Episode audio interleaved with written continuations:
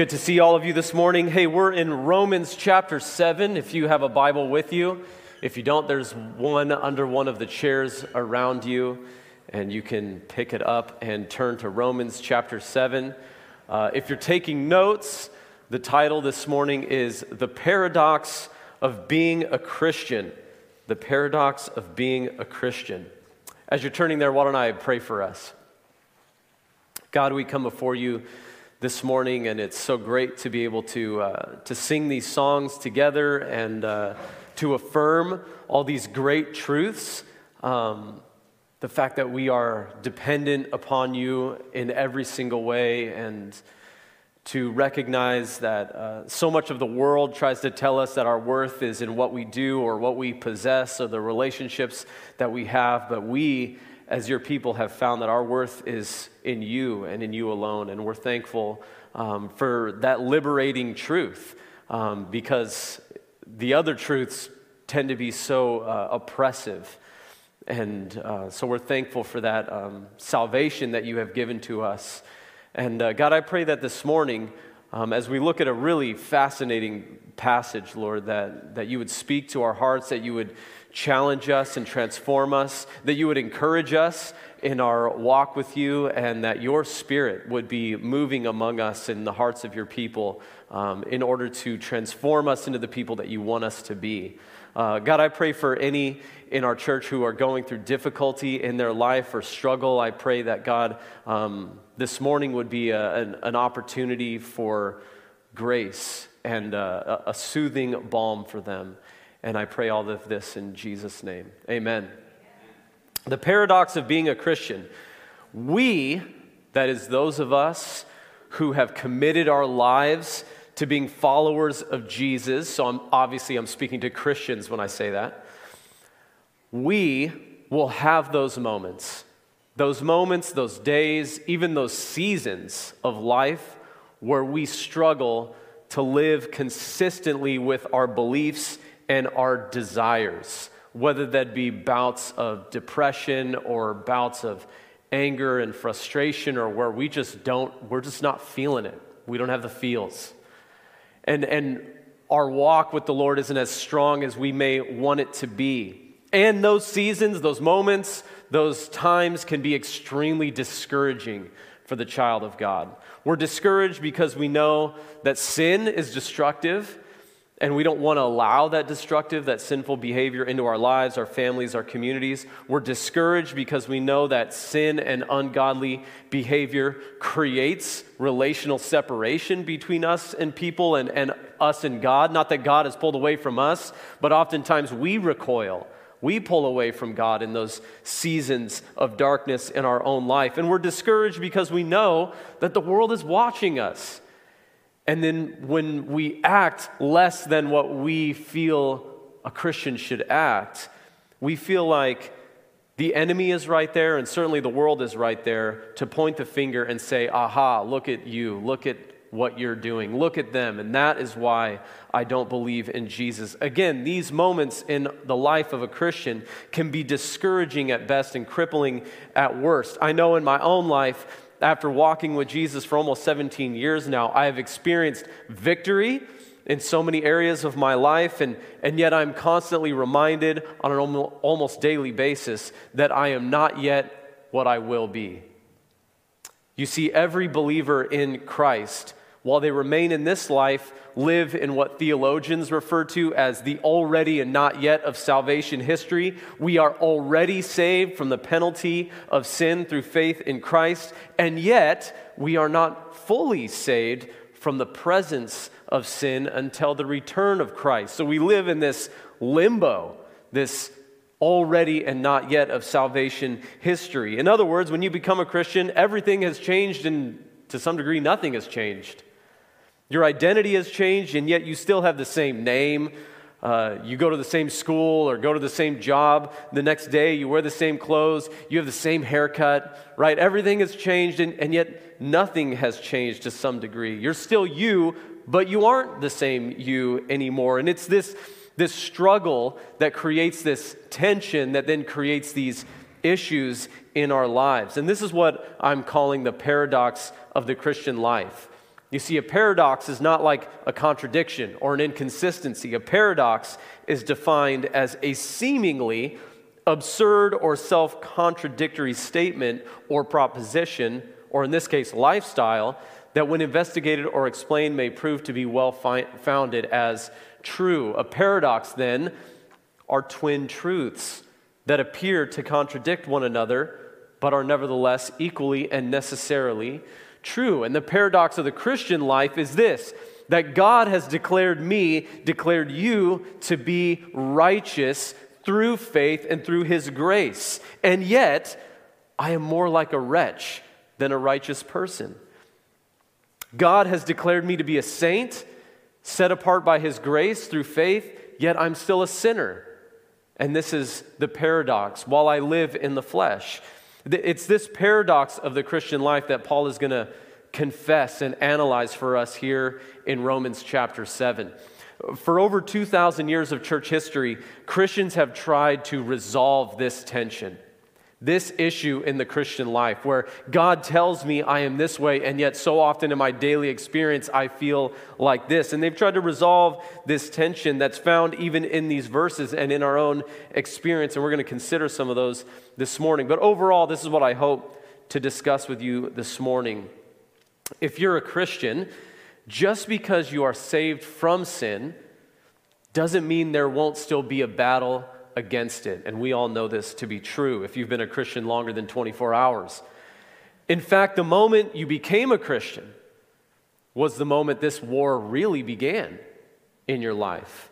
Prior to your conversion, you were a prisoner of war locked up and shackled by the power of sin, enslaved under its dominion and reign. But now, through faith in the message of the cross, you have escaped the clutches of sin, been removed from that dominion, that reign of sin, and been transferred to the kingdom of God. And yet, so the, the enemy and sin has lost, and yet they're really sore losers. And they're not going to let you celebrate too quickly. They're not going to let you celebrate too quickly. But there is hope, hope in Christ, both for salvation from sin and sanctification from sin. You really, truly can change and be different. I'm going to break this text down into three sections. We're in Romans 7. We're going to be in verse 13. We, we read it last week, but we're going to start in 13 this week. And we'll read down to verse 16. Paul writes, Did that which is good then bring death to me? By no means. It was sin producing death in me through what is good, in order that sin might be shown to be sin, and through the commandment might become sinful beyond measure. For we know that the law is spiritual, but I am of the flesh, sold under sin. For I do not understand my own actions. For I do not do what I want, but I do the very thing I hate. Now, if I do what I do not want, I agree with the law that it is good. Let's pause there. One of the most important features of the verses we're going to cover this morning is that Paul's use of the word I. And the reason is because it helps us to answer another important question that many have asked of this text, which is this Is Paul speaking as an unsaved, an unregenerate person, someone who has yet to put their faith in Jesus? Like he was talking about in the first half of chapter 7? Or is this someone who is saved, they are regenerate, but is now engaged in the spiritual battle against the flesh? In the first half of chapter 7, Paul also uses his personal pronoun, I, but he uses it in the past tense. In other words, when he talked about how when the law came to him, remember this last week, when the law came to him, he says it was in that moment that I, I died. This is past tense, a past experience. Assumingly, it was in the days that led up to his conversion to Jesus. But now the tense has changed, and the use of the word I here in these verses is in the present tense, which leads me and many others to believe that this is Paul's present personal confession as a believer to the ongoing battle that he still has against sin in his own flesh. Now, there are good arguments for the other position that this is, this is Paul speaking in the present tense, but in reference to an unconverted, unregenerate person. It's almost like he's playing a character. After all, he mentions there at the end of verse 14 that he is someone sold under sin. And for that matter, the entire section kind of paints this picture that there's no real hope for the unregenerate person to overcome the power and presence of sin while still in this life. Again, this is why some have concluded maybe Paul is speaking as an unregenerate person. However, though Paul admits that his flesh is sold under sin, he also states, But I want to obey the law of God. What unregenerate person do you know wants to obey the law of God and follow the law of God. No one does. Paul himself declares in Romans 3 that no one is righteous, no, not one. None seeks after God. They've all gone their own way. Uh, another view that should also be mentioned is that this I is someone who is maybe a brand new Christian someone who is recently born again, and they're trying to figure out okay, now I'm a Christian, but I know more of the old life than I do of this new life. How do I live in the Spirit and not according to the flesh? And this is certainly a good perspective. And I think a lot of new Christians can relate to Romans chapter 7. And of course, even the, the super saint can relate to Romans 7. Nevertheless, I think the tense of the grammar plus the context of this passage building off of everything that Paul has said so far about the Christian life and justification by faith alone, it's most likely that Paul is speaking here as a regenerate person, someone who is saved, who has placed their faith in Jesus, but they have found themselves continuing to struggle in that tension, in that already and not yet, in this season of our lives where we're saved, but we're not yet fully saved, how to deal with not just the power of sin, but the presence of sin that is still there in our lives, in this world, and in the flesh. So, that is an important point for us to distinguish here because it frames the conversation and it casts light on the conversation that we're going to have here in chapter 7. But the big idea in these early verses is this tension between the law and the flesh.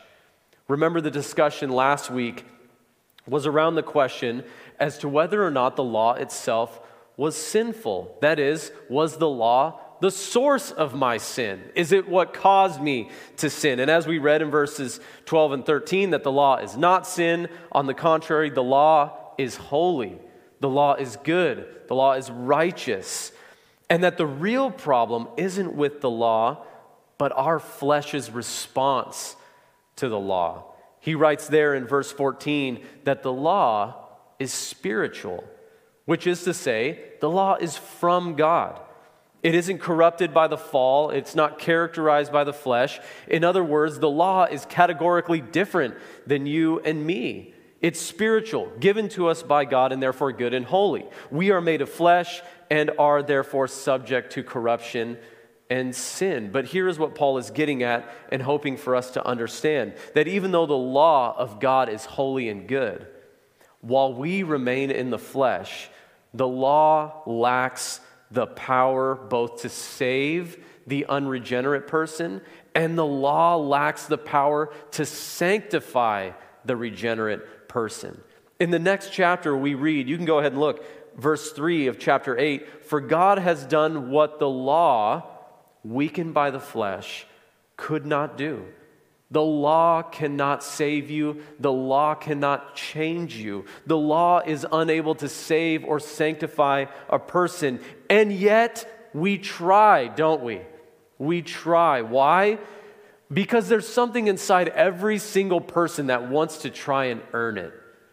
There's just something about us that wants to, we know we've done something wrong, and now we feel this angst to try and make it right on our own. We like to justify the self. One of the most difficult aspects about being a Christian is accepting the fact that there's nothing that I can do to save myself and nothing that I can do to keep myself saved. We want to be able to bring something to the table, something to say, God, but look at, look at all the good stuff I did for you. Remember, isn't that the, the Matthew chapter 7 thing? But look at all the good things I did. Didn't we do all these things in your name? Look at what I bring to the table. And that's what we try and do. We, we think that we need to pay some payment or some penance for the things that we have done. Before faith, people try all they can to try and prove themselves. and hopefully to God why they're good enough to get into heaven. But as we've already discussed at length over the previous chapters, there aren't enough good deeds to outweigh the bad. And the bad deeds are worse than we realize, and they need to be paid for, and we can't pay for it. But after faith, even, even as Christians, we know this. We know we can't earn God's love, God just gives it to us, it's unconditional. But Christians often find themselves jumping out of the frying pan and into the fire in the sense that they accept the fact that they need forgiveness from past sins, but they assume now that I'm saved, I have to do these great things for God in order for God to continue to love me or to accept me. And therefore, I must obey the law in my flesh in order to preserve this salvation. Perhaps a, a quotation from Paul's letter to the Galatians will help us understand this point we're making here. He writes in Galatians 3, he says, Oh, foolish Galatians, I love that. Who has bewitched you? It was before your eyes that Jesus Christ was publicly portrayed as crucified. Let me ask you only this. I love what Paul how he t- talks. He said, "Did you receive the Spirit by works of the law or hearing with faith?" Are you so foolish? Having begun by the Spirit, are you now being perfected by the flesh? Did you suffer so many things in vain, if indeed it was in vain? He's saying, listen, you began in the Spirit. Do you think now you continue the Christian life in the flesh? It's a rhetorical question. The answer is obviously no. You continue in the Spirit. The law couldn't save you, is what he's saying. Why are you now trying to be perfected or sanctified or changed from your sin or this behavior from your flesh through law keeping? The law couldn't save you, it's not going to sanctify you either. In other words, did you become a Christian by keeping the law? Well, no. Well, then you should walk in that same way that you began in the Spirit. You see, Paul in these early verses, in the middle of chapter 7, is speaking in a very personal way about his own battle for sanctification. You remember Paul? I mean, this was a guy who worked hard, harder than anyone, to try and earn or prove that he was worthy to be called a Hebrew, a child of God. But now he's a Christian, and it's hard to undo that way of thinking. Yes, I wasn't saved this way. I, okay, I admit that, but, but do I need to continue to keep the law? And he realized too, man, it's not by law either. He realized the law is powerless to change him because it's weakened by the flesh. Not because there's anything wrong with the law. All the law can do in the flesh is crush a person. The law shows you how sinful you are. Rules never saved, rules never changed a heart. They never changed a person. We know this as if you're a parent with kids, you impose rules, and, and rules are, are good, they're helpful, but they don't change a heart. They don't change a heart. They move out of your house, and then they do all the things you told them no to, not to do for the first 18 years of their lives. So, this is Paul's point in the early section. Now, let's look at the second section. In, in a section I'm calling the monster within, uh, it's 17 to 20. He writes So now it is no longer I who do it but sin that dwells within me. For I know that nothing good dwells in me, that is, in my flesh. For I have the desire to do what is right, but not the ability to carry it out. For I do not do the good I want, but the evil I do not want is what I keep on doing. Now, if I do what I do not want, it is no longer I who do it, but sin that dwells within me. Now, these are some strange words that Paul is writing here. And some have even been led to conclude that Paul may have had multiple personalities. Does he have some like mental health issue or something like that? Like if you've seen that movie Fight Club, Edward Norton's character, or maybe the Hulk in the Marvel movies, right? There's this monster living inside of him and it comes out, or maybe the well known dualistic story of Dr. Jekyll and Mr. Hyde with one counterpart sort of being good and the other part being evil, and, and the evil is wanting to, to take over. Or some have even suggested that maybe Paul was bipolar, which isn't so much as multiple personalities, but really massive mood swings where he has really high highs and, and really low lows. Is that what's happening here? I don't think this is a fair examination of what Paul is confessing here. First, someone with multiple personalities, we know, uh, does not actually know they have multiple personalities. They don't realize this, and here Paul is readily confessing it openly. This is, what, this is the battle I have inside. So I think instead, what Paul seems to be describing here with this intense language is an acute awareness of this internal struggle that every Christian has while we continue to live in the flesh, but also try to walk in dependence of the Spirit. And again, to help us see this more clearly, again, I want to look at what Paul said to the church in Galatia, only this time in chapter 5. He writes, But I say, walk by the Spirit, and you will not gratify the desires of the flesh. For the desires of the flesh are against the Spirit, and the desires of the Spirit are against the flesh. For these are opposed to each other to keep you from doing the things you want to do. But if you are led by the Spirit, you are not under law. Again, I want to point out to you Paul's reference to the Holy Spirit in these verses because we'll come back to him at the end. Really, this, the, the issue in this entire chapter 7 is not necessarily what Paul's talking about, but what he's not talking about. There's some thing that's not resolving this tension in the Christian life, and it's the thing missing in the text that he'll get into in chapter 8, which is the Holy Spirit and his work in the life of a Christian. But you can see this reference here in Galatians. But in the prior section, Paul admits that in his flesh nothing good dwells. That is, nothing within himself is capable of living in accordance with the law of God. In fact, he says that he often does the things that he doesn't want to do, and the things he wants to do, it's those are the things that he is not doing. It's like the constant frustration of every single Christian. Why did I just do that thing? Why did I just yell? Why did I just get angry? Why did I get frustrated or bitter at that person? Why did that just, that's not the person I want to be. That's not the person I know I, I am anymore. Why am I still acting in this way? I know I need to be sharing Christ with that person. Why did I not do it?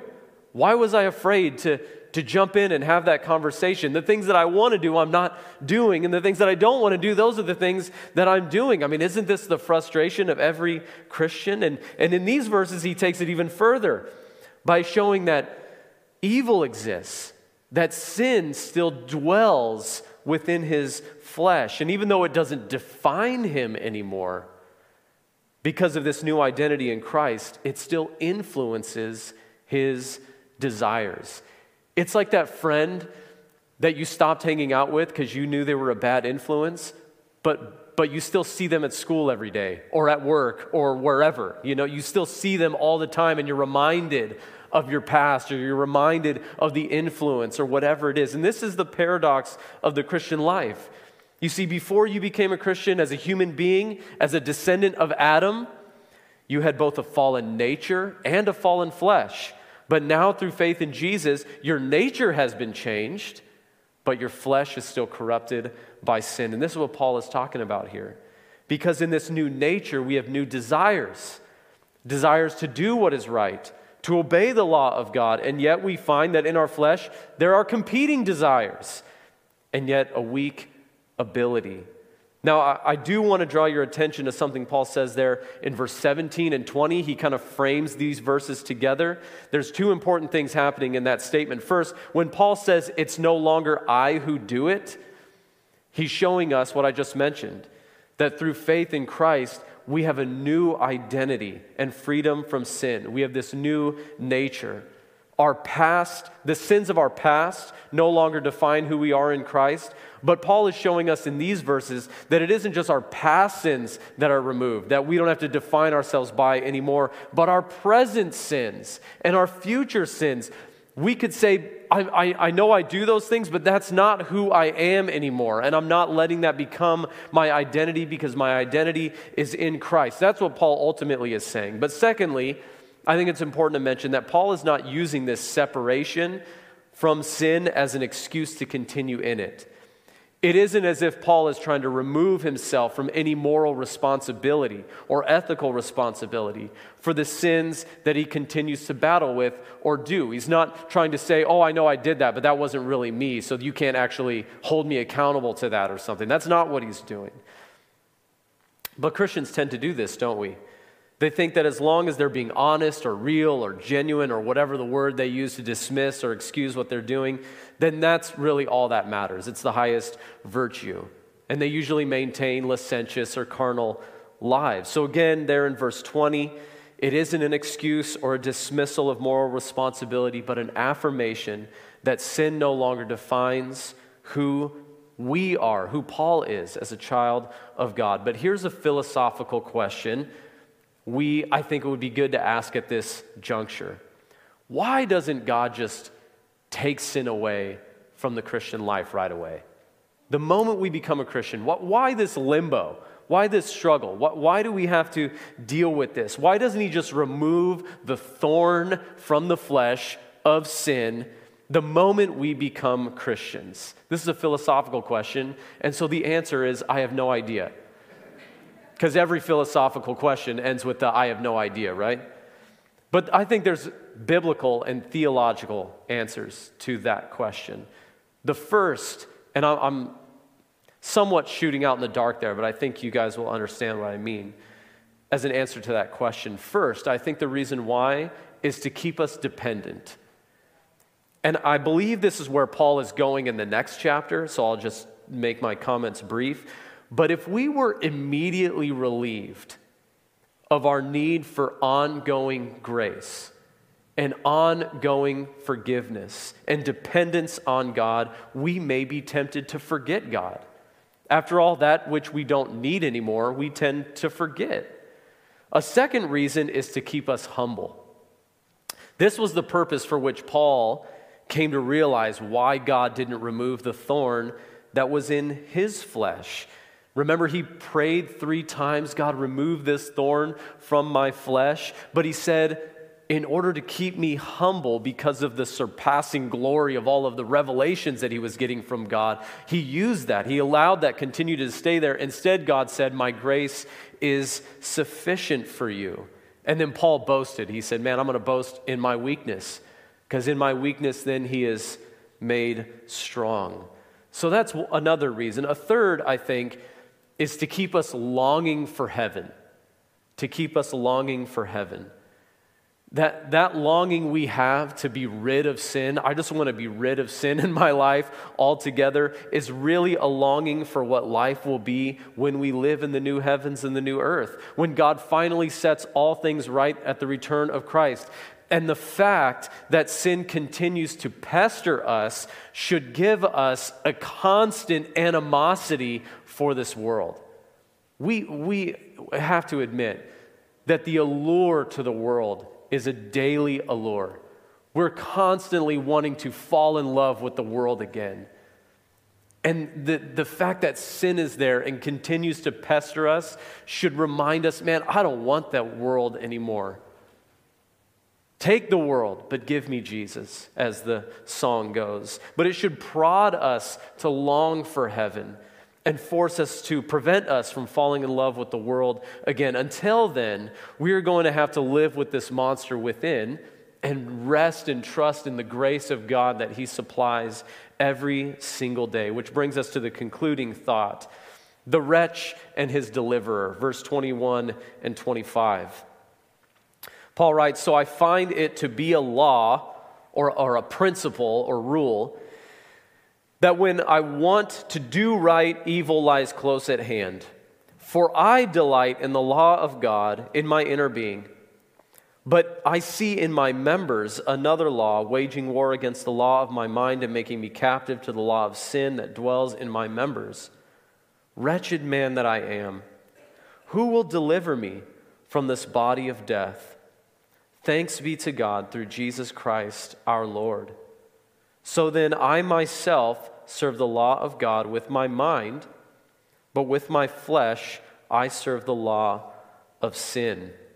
When Paul speaks there of the law in verse 21, he, he's not talking about the law of God. He's talking about this principle or rule. I, I find this principle kind of like the law of gravity, right? It's just something we all understand to be there. He's saying there's, there's a statement of reality that I see in myself, this pull toward evil. Furthermore, we can also know for sure that Paul is speaking as a born again Christian in these verses. Because in verse 21, he states that he delights in the law of God in his inner being. And, and this is an Old Testament reference. Remember Psalm 1 Blessed is the man who walks not in the counsel of the wicked, nor stands in the way of sinners, nor sits in the seat of the scoffers, but his delight is in the law of the Lord, and on his law he meditates day and night. This is the confession of a believer. Psalm 119, 35 Lead me in the paths of your commandments, for I delight in it. Only the believer delights in the law of God. And that's why Paul is saying this. And when he talks about his inner being, he's talking about his new true self, this inner person that, that God is transforming us into, that person he is now through faith in Jesus. And even though the flesh takes over at times, the flesh will eventually lose because the flesh is decaying. The flesh will eventually die, but our inner being, our inner self, is growing into greater degrees of holiness as our flesh is decaying more as we walk in the Spirit. This is what Paul points out in 2 Corinthians 4. We do not lose heart, he writes. Though our outer self is wasting away, our inner self is being renewed day by day. For this light momentary affliction is preparing for us an eternal weight of glory beyond all comparison. The battle might be strong now, and you might feel like the flesh is winning on a regular basis and the spirit is losing on a regular basis. But the more you walk with Jesus, the more the years go by, the more road is in the rearview mirror, the more you will see, oh, the flesh is getting weaker and weaker, and the inner person is getting stronger and stronger. And this work is what God is doing in us by the Spirit. There is hope in the struggle as we continue to fix our eyes on Jesus. There's victory in the battle against sin, even if in the moment we feel like the skirmish we're, we're losing. And that's why Paul ends with this, this entire discussion with an, an exclamation, a question, and a celebration. The exclamation is this O wretched man that I am. O wretched man that I am.